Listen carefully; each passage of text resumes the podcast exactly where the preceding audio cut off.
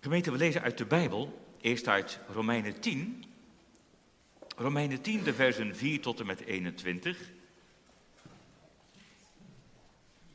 En ook daar gaat het over het woord, de betekenis van het woord, of van de verkondiging van het woord. Romeinen 10. En dan lezen we dus vanaf vers 4. Romeinen 10 vanaf vers 4.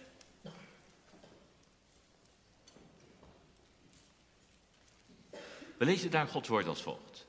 Want het einddoel van de wet is Christus. Tot gerechtigheid voor ieder die gelooft. Want Mozes schrijft over de gerechtigheid die uit de wet is. De mens die deze dingen gedaan heeft, zal daardoor leven. De gerechtigheid echter die uit het geloof is, spreekt al dus. Zeg niet in uw hart, wie zal naar de hemel opklimmen? Dat is Christus naar beneden brengen. Of wie zal in de afgrond neerdalen? Dat is Christus uit de doden naar boven brengen. Maar wat zegt ze? Dicht bij u is het woord, in uw mond en in uw hart. Dit is het woord van het geloof dat we preken. Als u met uw mond de Heer Jezus beleidt en met uw hart gelooft dat God hem uit de doden heeft opgewekt, dan zult u zalig worden. Want met het hart gelooft men tot gerechtigheid en met de mond beleidt men tot zaligheid. Want de schrift zegt, ieder die in hem gelooft zal niet beschaamd worden. Er is immers geen onderscheid tussen Jood en Griek, want één en dezelfde is Heer van allen en hij is rijk voor allen die hem aanroepen. Want ieder die de naam van de Heere zal aanroepen, zal zalig worden. Hoe zullen ze hem dan aanroepen in wie ze niet geloven? En hoe zullen ze in hem geloven van wie ze niet gehoord hebben? En hoe zullen ze horen zonder iemand die preekt? En hoe zullen ze preken als ze niet gezonden worden? Zoals geschreven staat, hoe lieflijk zijn de voeten van hen die vrede verkondigen, van hen die het goede verkondigen. Maar ze zijn niet allen het evangelie gehoorzaam geweest. Jezaja zegt namelijk, heren, wie heeft onze prediking geloofd? Zo is dan het geloof uit het gehoor en het gehoor door het woord van God. Maar ik zeg, hebben zij dan echt niet gehoord? Zeker wel. Hun geluid is over heel de aarde uitgegaan en hun woorden tot de einden van de wereld. Maar ik zeg, heeft Israël het dan niet begrepen? Ten eerste is het Mozes die zegt, ik zal u jaloers maken door wat geen volk is. Door een onverstandig volk zal ik u tot toorn verwekken. En Jezaja durft het aan te zeggen, ik ben gevonden door hen die mij niet zochten. Ik heb mij geopenbaard aan hen die niet naar mij vroegen. Met het oog op Israël zegt hij echter, heel de dag heb ik mijn handen uitgebreid naar een ongehoorzaam en tegensprekend volk. We lezen ook zondag 25. Zondag 25. En dat begint bij vraag en antwoord 65. Zondag 25. En ik lees het dan zoals achterin het Bijbeltje staat. Zondag 25. Aangezien nu alleen het geloof ons aan Christus en al zijn weldaden deel geeft, van waar komt dan dit geloof? Antwoord, van de Heilige Geest, die het geloof in onze harten werd door de verkondiging van het Heilige Evangelie en het versterkt door het gebruik van de sacramenten. Wat zijn sacramenten? Sacramenten zijn heilige, zichtbare tekenen en zegels door God ingesteld om ons door het gebruik daarvan de belofte van het evangelie des te beter te doen verstaan. En die voor ons te verzegelen, namelijk dat Hij ons op grond van het enige offer van Christus aan het kruis volbracht, uit genade vergeving van zonden en het eeuwige leven schenkt. Zijn beide het woord en de sacramenten dan daarop gericht of daartoe ingesteld om ons geloof te wijzen op het offer van Jezus Christus aan het kruis als de enige grond van onze zaligheid? Jazeker, want de Heilige Geest leert ons in het evangelie en verzekert ons door de sacramenten dat onze zaligheid geheel en al berust op het enige offer van Jezus Christus, dat voor ons aan het kruis is geschied. Hoeveel sacramenten heeft Christus in het Nieuwe Testament ingesteld? Twee, de heilige doop en het heilig avondmaal.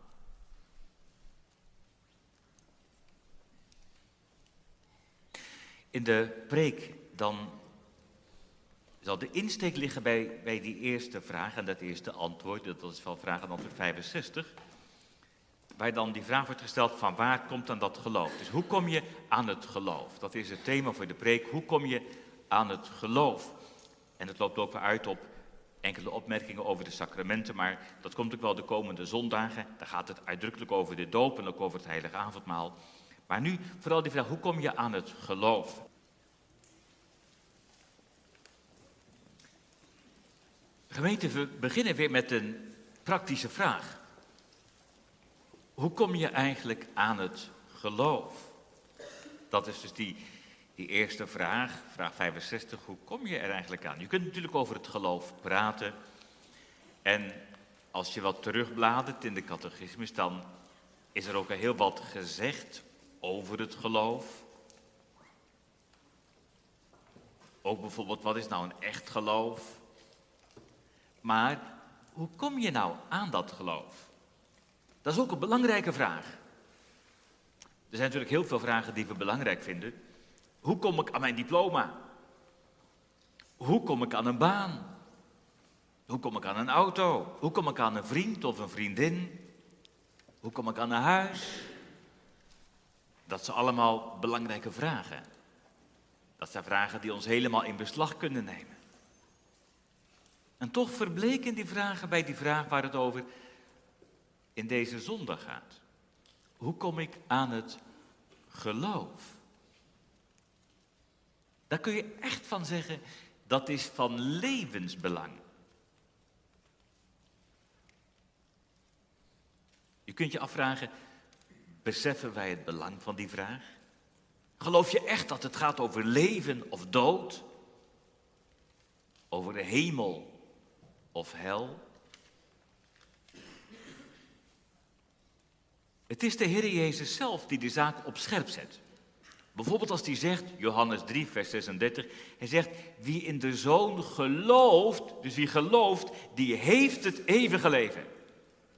Maar wie de Zoon ongehoorzaam is, wie niet gelooft, die zal het leven niet zien, maar de toren van God blijft op hem. Jezus zet de zaak op scherp. En des te indringender, hoe kom je dan aan dat geloof? Nou, eerst is dus even dat die vraag wordt gesteld. Dat is al veelzeggend. Dat die vraag aan de orde komt. Hoe kom je eraan? Soms wordt die vraag helemaal niet meer gesteld. Dan gaat men ervan uit dat iedereen wel gelooft. Zeker in de kerk. Ja, als je in de kerk komt, dan, dan geloof je toch. Ja, dat zal waar zijn, maar dan, dan wordt het geloof een soort automatisme. Als je in de kerk komt, dan, dan zit het wel goed. En dan hoor je in de preken niet meer de oproep tot geloof en tot bekering. Maar als je dan in de Bijbel kijkt hoe de Bijbelse profeten preken, hoe de apostelen preken, dan weet je één ding zeker, zo niet. Want in die preken klinkt heel duidelijk de oproep tot geloof en tot bekering. Natuurlijk niet alleen, het gaat ook over de versterking, maar ook die oproep tot bekering, tot geloof. En, en nog veel belangrijker, let dus op de preken van Jezus zelf. Heel indringend roept hij op tot geloof en tot bekering. Hij zegt het zelf, ook tegen het verbondsvolk. Wie gelooft, maar ook wie ongehoorzaam is. Hij maakt zelf het onderscheid. Waar Jezus spreekt, komt onderscheid tussen wat het geloof wel is en wat het niet is. Tussen koren en kaf, ook in de kerk. En daarom, hoe kom je dan aan het geloof? Wat is nou het eerste wat we daarover lezen in antwoord 65? Lees maar mee. Van de Heilige Geest staat er dan. Er staat dat geloof is afkomstig van de Heilige Geest. Ik zal proberen vanavond ook de dingen vanuit de Bijbel telkens duidelijk te maken. Want het gaat natuurlijk om wat er in het woord van God staat. Ook in de catechismus. In bijvoorbeeld Efeze 2, vers 8 wordt het geloof genoemd een gave van God. als je het over het cadeau van God hebt? Nou, het geloof, een gave van God. In 2 Korinthe 4, vers 13 wordt de geest genoemd de geest van het geloof. De geest die het geloof dus geeft en het ook versterkt. Jezus zegt zelf, als iemand niet wordt geboren uit water en geest, hij kan het koninkrijk van God niet binnengaan. Dan gaat het over opnieuw geboren worden, door woord en geest, door water en geest. Het geloof is dus het werk van de Heilige Geest. Daar zegt de Bijbel mee, het is geen trucje van mensen. Door mensen te manipuleren. Het is ook niet iets wat je jezelf of een ander kunt aanpraten. Je kunt iemand door, door iemand plat te praten in die discussie nog niet brengen tot geloof. Je kunt het ook niet met meeslepende woorden of met meeslepende muziek opwekken. Je kunt wel emotie opwekken met muziek, maar niet het geloof. Het is en blijft een geheim van God. En dat heeft iets verootmoedigends. Ook iets vernederends voor ons. Tenminste, dat vind ik wel. Dat betekent, als je tot geloof komt, dan heb je dat niet te danken aan jezelf, maar aan God. En als je nou een vriend meeneemt naar de kerk, en die vriend die komt tot geloof, dan is dat niet omdat jij zo goed bent geweest, maar dan is het aan God te danken, ook al heeft hij jou gebruikt.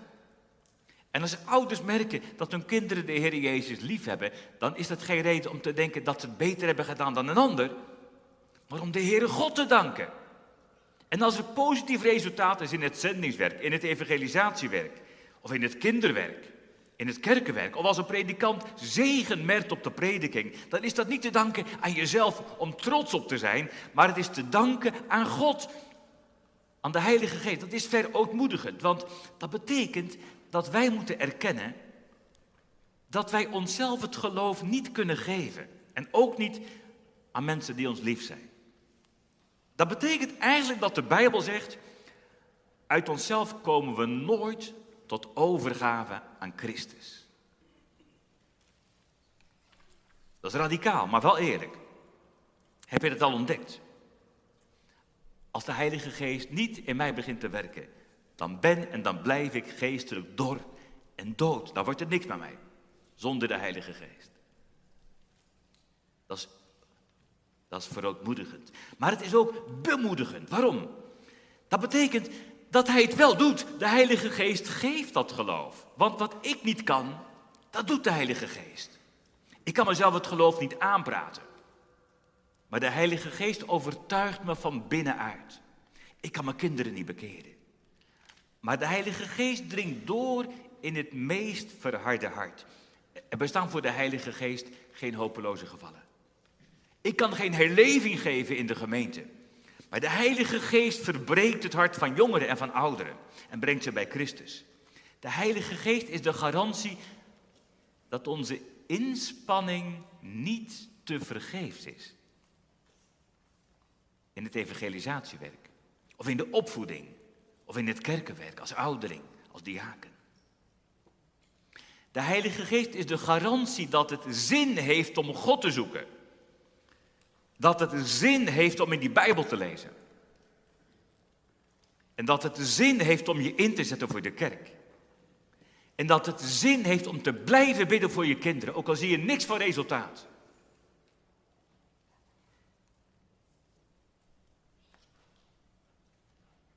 Nu zou je kunnen denken, ja, als de Heilige Geest het dan geeft, nou ja, dan, dan kan ik er dus niks aan doen.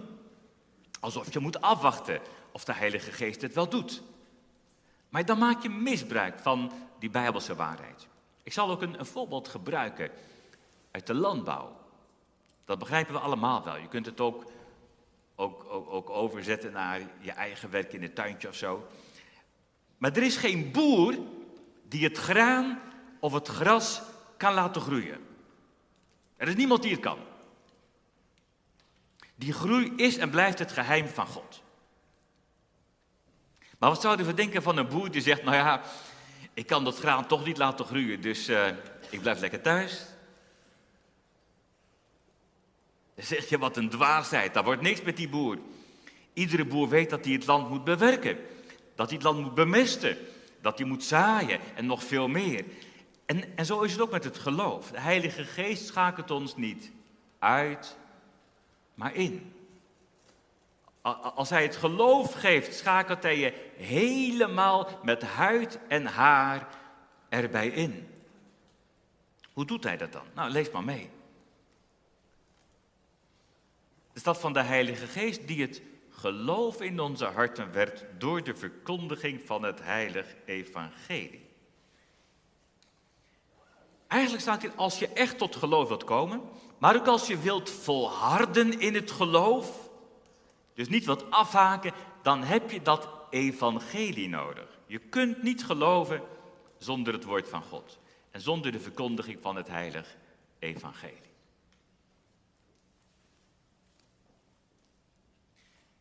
Ik weet niet wat u daarvan denkt. Misschien dat u wat denkt, of dat jij wat denkt, ja, afgezaagd antwoord, eh, dat, dat wist ik wel. Nou ja, je kunt iets weten zonder dat je weet wat het echt is. Misschien verwacht je eigenlijk wat anders. Misschien had je liever gezien dat er stond een spectaculair ingrijpen van God. Misschien dat je liever had gezien een bijzondere gebeurtenis. Of dat ik in een fantastische kerk zou zitten waar alles geweldig is. In plaats van zo'n duffe bedoeling, denken we soms.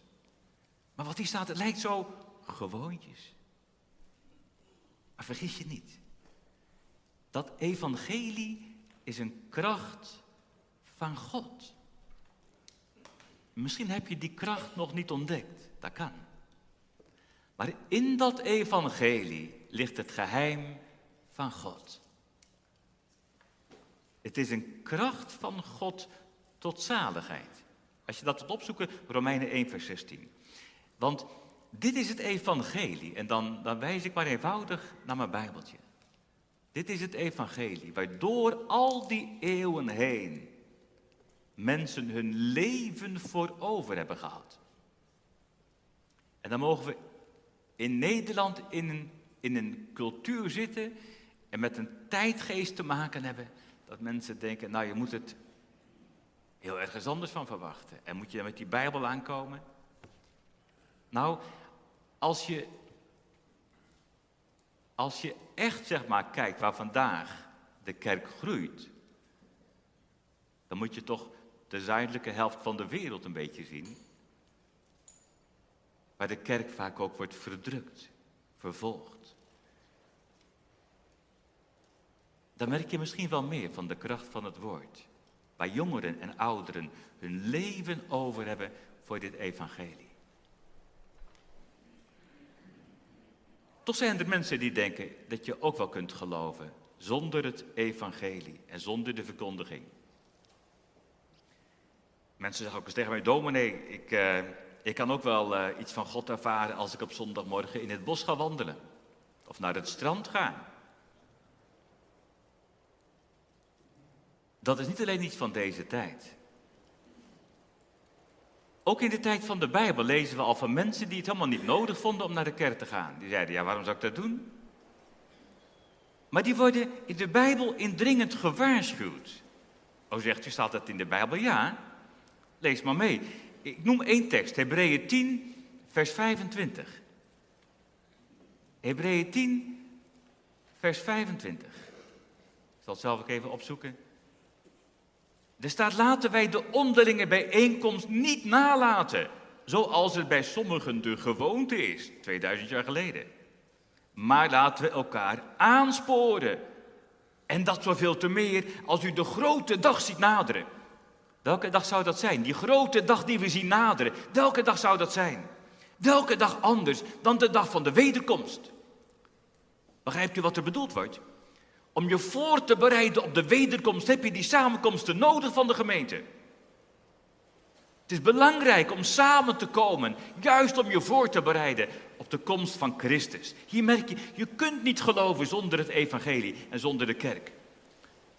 En als iemand zegt dat, dat hij dat wel kan, ja dan, dan weet ik niet wat voor geloof dat is, maar het is, het is niet het bijbelse geloof. En daarom is het belangrijk dat we er zijn, in de kerk. We zeggen dat je nat wil worden, je moet in de regen staan. Nou, u bent gelukkig binnen.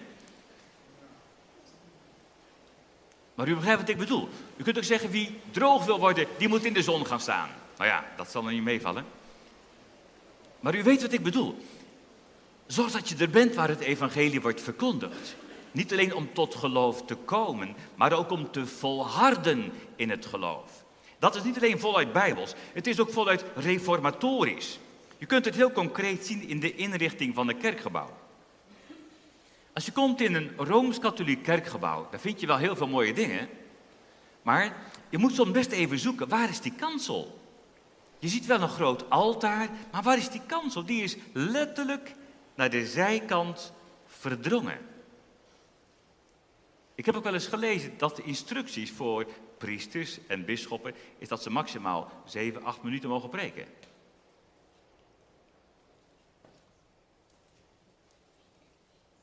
Maar de reformatie betekende een krachtige herleving in de kerk. Men ontdekte de kracht van het evangelie. En dat werd niet alleen zichtbaar in het leven, maar ook in het kerkgebouw. De preekstoel werd letterlijk in het middelpunt gezet. Ja, zegt u, wilt u dan zeggen dat alle preken aansprekend zijn? En, en, zijn de dominees allemaal geweldige prekers die geweldige preken houden?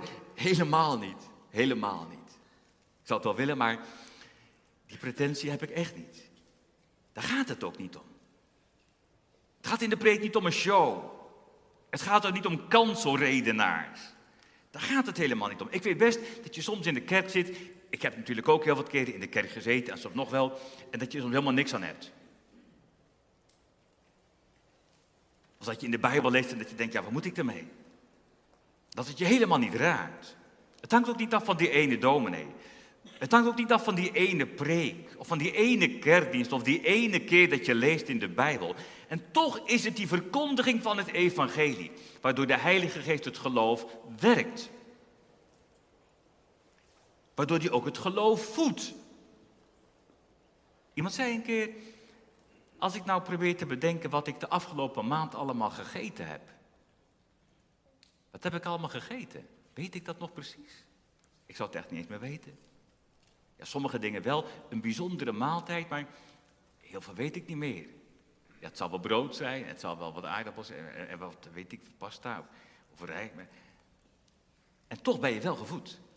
Dat is met de kerk ook. Je hoeft niet alles precies te weten. En toch word je iedere keer gevoed. Dat is wel het middel waardoor de Heilige Geest werkt. Ook in je persoonlijke Bijbel lezen. Daardoor wekt hij het geloof en versterkt hij het geloof. Dat is niet een eigenaardigheid van de catechismus. Dat is een bijbelse grondlijn. En daar wil ik ook proberen duidelijk te maken dat het niet iets is van de catechismus of alleen van de reformatie, maar dat het juist door en door bijbels is. Dat zie je al in de beginfase van de eerste christelijke gemeente, in handelingen. Hoe ontstaat die allereerste gemeente? Was dat door allemaal activiteiten of door leuke dingen?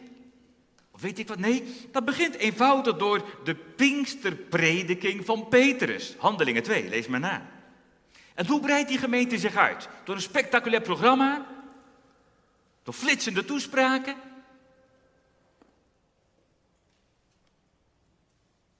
Eenvoudig door gemeenteleden die het evangelie doorvertellen. Door de apostelen die het verkondigen. Samen met de diakenen trouwens. Denk eens aan de zendingsreizen van Paulus. Hoe groeit de kerk? Door de verkondiging van het evangelie.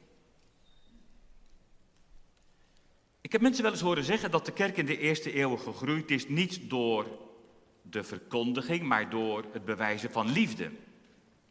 Door de concrete daden, door het leven. En dat is ongetwijfeld heel belangrijk geweest. Dus dat mensen zagen, die mensen zeggen niet alleen wat, maar ze, ze menen het ook en ze leven er ook naar. Door echte liefde die wordt bewezen. Dat is wel een heel belangrijke kant van de medaille. Maar die doet niets af van de andere kant. Die vroege christenen hebben gewoon verteld over Jezus.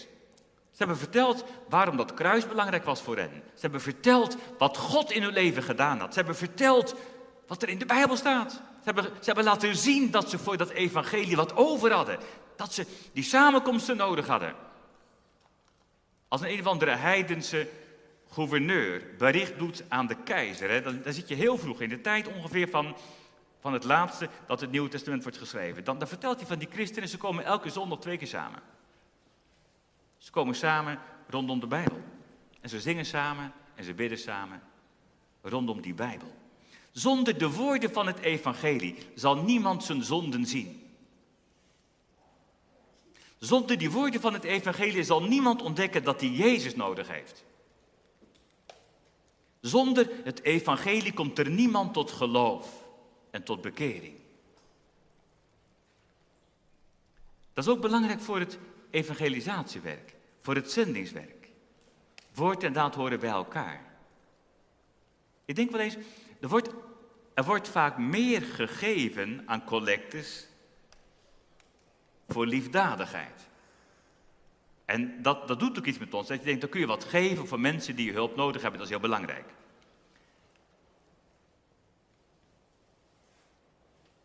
Maar is het niet belangrijk dat we zeker zoveel geven aan de Bijbelvertaling, aan de verspreiding van het evangelie? Het hoort bij elkaar. En juist in onze tijd is het zaak dat we dat scherp hebben, dat we de kracht van de kerk niet zoeken in de aanpassing aan de wereld. Als we dat doen, kun je op de korte termijn effect hebben. Op de korte termijn lijkt dat geweldig te helpen, je aanpassen aan de wereld. Maar op de lange termijn raak je alles kwijt. Want als we onze kracht zoeken in aanpassing aan de wereld, ja, dan is het in de wereld altijd leuker en altijd beter. Maar onze kracht ligt niet in aanpassing aan de wereld. Onze kracht ligt in wat de wereld niet heeft. Onze kracht ligt in het geheim van God, het geheim van de Heilige Geest. Onze kracht ligt in het evangelie, wat de wereld niet kent en wat de wereld wel nodig heeft. Daar ligt ons geheim, daar ligt onze kracht, in dat woord van God. En dat is aan ons te merken als het goed is. Laat dat aan ons te merken zijn, dat we daar onze kaarten op zetten, dat we daar onze kracht in zoeken.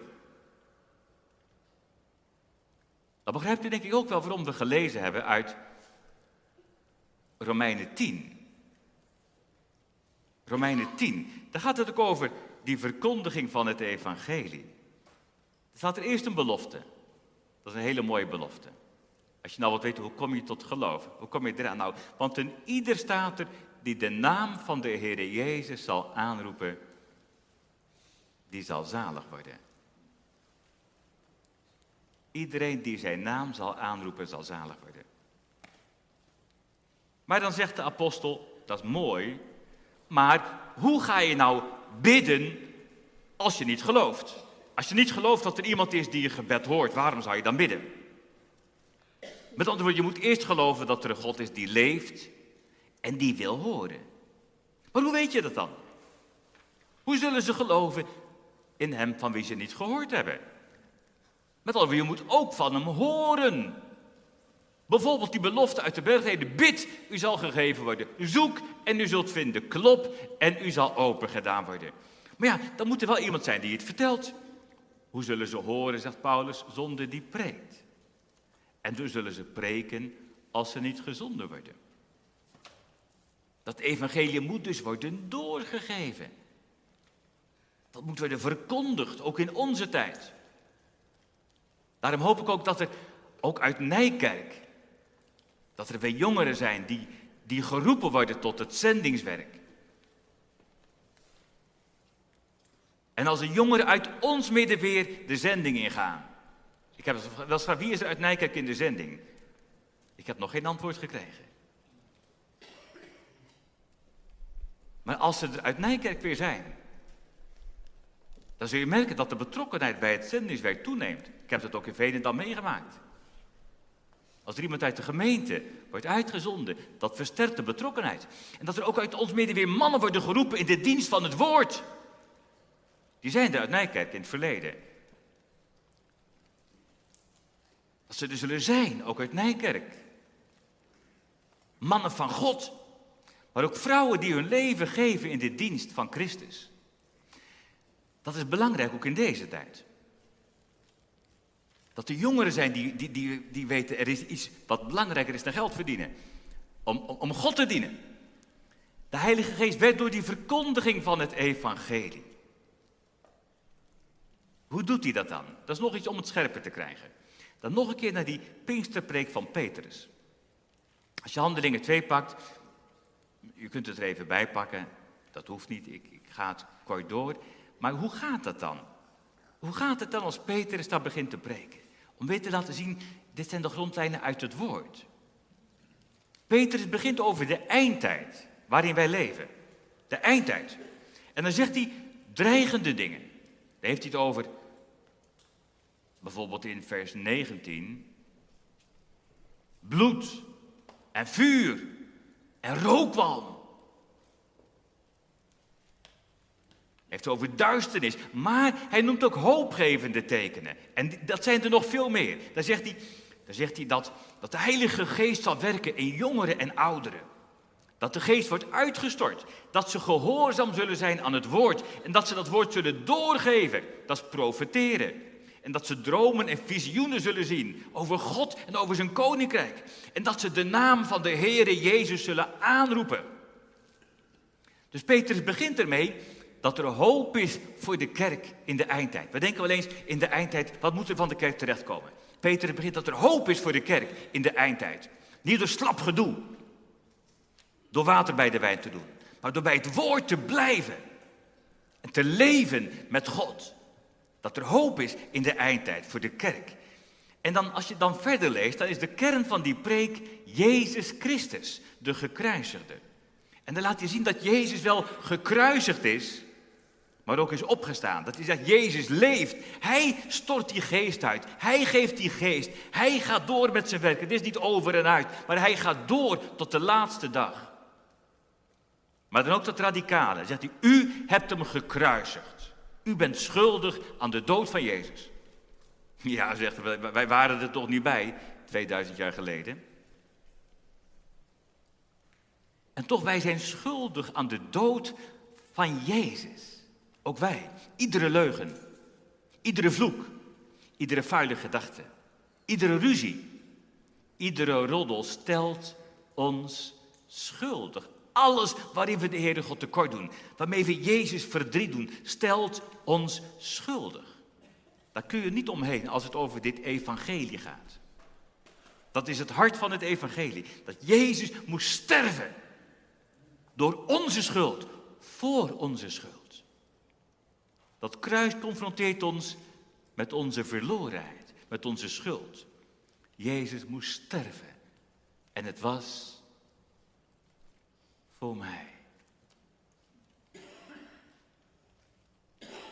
Je kunt je afvragen wie wil dat nog horen? Wie wil dat nog horen? Je kunt je afvragen, moet je daar maar aankomen in deze tijd? Het evangelie van Christus de gekruisigde heeft iets wat ons ergert. Het heeft iets ongelooflijk irritants. Wie wilde nu horen dat hij schuldig staat voor God? Dat God ons wil helpen, dat gaat er wel in. Maar dat wij schuldig staan, dat God ons ter verantwoording roept, ho maar. En toch kun je er niet omheen als het evangelie opengaat. Als de Heilige Geest begint te werken, als het over geloof gaat, de Heilige Geest overtuigt je van je schuld. Hij laat je schrikken van jezelf. Hij laat je zien, ook ik, zonder Jezus ben ik verloren. En ga ik verloren. Waarom? Wat wil de Heilige Geest daarmee? Dat merk je op de Pinksterdag. Dat merk je. De mensen gaan vragen. Ze vragen, wat moeten we doen? En dan, dan verkondigt Petrus Christus. Dan verkondigt hij weer dat evangelie. Waarom Jezus wilde sterven. En dat je bij hem mag komen. Hij zegt, bekeer je tot hem. Hij zegt, God is er niet op uit om je weg te sturen. Hij wil je bij hem hebben. Vlucht naar Jezus. Geef je over aan Jezus. Dat wordt heel concreet, ook vandaag. Op je knieën voor Jezus. Aan hem vertellen dat je hem zo vaak hebt vergeten. Een geloof zonder zondebesef, dat is een lege huls. Vertel hem maar dat je zo weinig om hem hebt gegeven. Dat, je hem helemaal niet nodig had. Of dat je vol ongeloof, dat je vol twijfel zit. Maar er wel mee naar hem. Hem vertellen dat je hem nodig hebt. Dat je vergeving nodig hebt. Wees mij zondaar genadig. Dat is het werk van de geest. Niet alleen 2000 jaar geleden, maar ook vandaag. Daarvoor gebruikt hij de verkondiging van het evangelie. Om je te brengen bij Christus. Om je te leren dat je Jezus nodig hebt. Om je te leren vertrouwen op Hem. Om te wandelen in het licht met Jezus. Om die liefde van Hem te beantwoorden.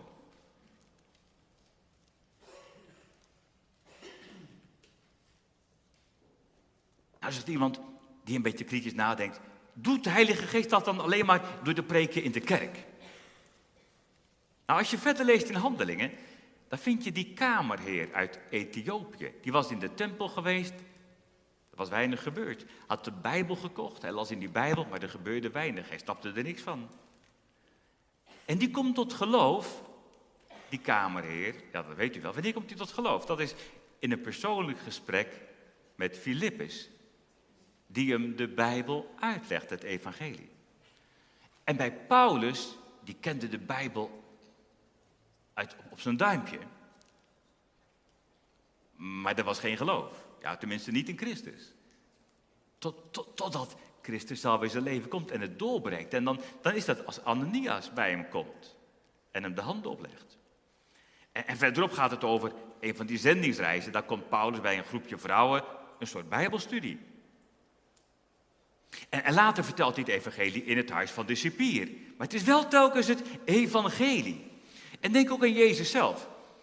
Waar het kan vertelt Jezus het woord van God. Hij preekt het woord van God in de synagoge. We zien hem in de synagoge. Maar ook in de open lucht als dat beter uitkomt. En als het nodig is, dan is hij bereid om midden in de nacht onder vier ogen met Nicodemus te spreken. Soms komt het tot een doorbraak als je bij een conferentie bent, dat kan. Of soms is een bijbelkring geweldig belangrijk. Of een categorisatie. Of een persoonlijk gesprek met iemand. Soms een ingrijpende gebeurtenis die je stilzet. Maar als, als de Heilige Geest dat geloof wekt, is het altijd door middel van het woord. Het is nooit zonder de verkondiging, zonder de inhoud van het evangelie. Al misschien dat je in de kerk zit te luisteren, ook nu, dat je denkt, ja, ik heb, ik heb gewoon niks aan die preken. Je kunt van preken natuurlijk heel veel vinden, je kunt er heel veel van zeggen. En er is ook van alles op aan te merken, laten we eerlijk zijn. De Heilige Geest heeft geen volmaakte dominees uitgevonden. Hij, hij stuurt ook maar gebrekkige mensen. Maar als je, als je zo in de kerk zit en je denkt, wat moet ik er allemaal mee? Dan wil, ik, dan wil ik dit vragen, ook aan jou en ook aan u. Zou je, er, zou je ervoor willen bidden? Wil je bidden dat wij ook als dominees, dat we het woord van God eerlijk zullen preken? Dat we niet bang zullen zijn voor de mensen, maar dat, dat we echt het woord van God zullen verkondigen zoals God het wil. Dat we dat liefdevol, maar ook in de kracht van de Heilige Geest zullen doen. En, en dat je ook bidt dat je er gewoon wat aan hebt. Dat je zegt, Heere God, alstublieft geef dat ik er wat aan heb. En dan niet één keertje, zo van, heb ervoor gebeden. Nee, dat je daarvoor blijft bidden. Dat je blijft bidden dat, dat jij wordt gezegend door het woord, maar ook dat de gemeente wordt gezegend door het woord. Je zult merken dat dat helpt als je ervoor bidt. Hoe weet ik dan of mijn geloof wel echt is? Dan vragen jongeren wel eens, hoe weet ik of het echt is? Dan laat ik het zo zeggen. Daar is al van alles over gezegd in andere preken, maar laat ik het zo zeggen. Als je Jezus echt nodig hebt als de zaligmaker van je zonde. Dat merk je ook bij de Pinksterpreek van Petrus. Als je Jezus lief krijgt, als je hem niet meer kunt missen, als je verlangt om tegen de zonde en tegen je ongeloof te strijden, dat heb je niet van jezelf. Dat leer je ook niet van de duivel. Dat, dat is het werk van de Heilige Geest, die, die die liefde van God uitstort in je hart. Ik merk ook wel eens dat mensen verwachten dat de Heilige Geest het dan maar in één keer geeft, als een kant-en-klap pakket. Dat kan de Heilige Geest natuurlijk wel, maar dat doet hij niet. Misschien dat we daarom ook wel verkeerde verwachtingen hebben soms. Dat we denken, het moet in één keer gebeuren. Maar zelfs als het tot een doorbraak komt, is het vaak een heel proces wat eraan vooraf gaat. Ook bij Paulus. Maar ook bij zoveel anderen. Ook dan gebruikt Jezus heel vaak voorbeelden uit de landbouw. Hij vergelijkt dat geloof niet met de wonderboom die in één keer patsboom daar staat. maar met een zaadje. En dan weet u allemaal, een zaadje moet ontkiemen. Het moet wortel schieten. En daar zie je een klein puntje boven komen.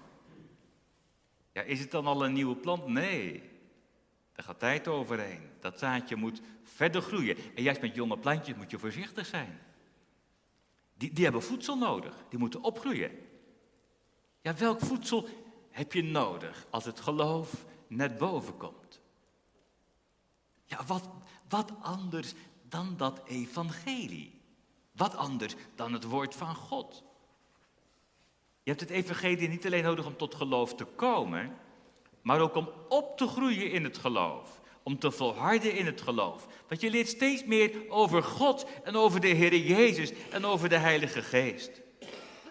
En als je toch vol twijfel zit en vol vragen zit, dan, dan is dat woord van God een medicijn. Ik hoor het mensen ook vaak zeggen dat de psalmen zoveel voor ze betekenen. Dat als ze het moeilijk hebben, dat juist die psalmen een medicijn van God zijn. Tegen die sombere gevoelens. Of tegen die opstandige gevoelens. Of tegen, tegen dat ongeloof of die onzekerheid. Dat, dat, dat je versterkt wordt soms door samen te zingen. Of door zelf te zingen. Ik zal zijn lof zelfs in de nacht zingen waar ik hem verwacht. En mijn hart wat mij mocht treffen tot de God mijns levens heffen. Nou, de tijd is bijna voorbij. Als het over die versterking gaat, dan hebben ook de sacramenten natuurlijk betekenis. Daar ga ik nu verder niet over uitweiden. Dat komt nog wel de komende keren. Maar wel zeg ik dat het in de sacramenten gaat om dezelfde zaak. Lees maar mee, antwoord 66. De belofte van het evangelie, datzelfde evangelie. Namelijk dat Hij ons op grond van dat enige offer van Christus aan het kruis volbracht, uit genade, vergeving van zonden en het eeuwige leven schenkt. Het gaat om dezelfde zaak. Je zou die sacramenten de plaatjes kunnen noemen bij het evangelie. En dat zijn de plaatjes die de aandacht concentreren op de kern, op Jezus Christus en zijn kruis. Zijn bloed dat reinigt van alle zonden. Dat is het evangelie, waar de wereld niks mee kan. Waar soms de kerk zich aan ergert. En toch is dit het evangelie, waardoor de Heilige Geest het geloof werkt en versterkt. Want in dat evangelie maakt Christus zich bekend. En maakt hij zich steeds meer bekend. Daarin vind ik mijn Heere en mijn Heiland. Daarin vind ik de liefde van Christus. Daarin vind ik de goedheid van de Heere. De betrouwbaarheid van Hem. Dat Hij naar me omziet. Zonder Hem heb ik geen hoop voor de toekomst. Maar Hij is mijn hoop en mijn leven. En daarom, zo gij zijn stem dan heden hoort. Geloof zijn heil en troostrijk woord.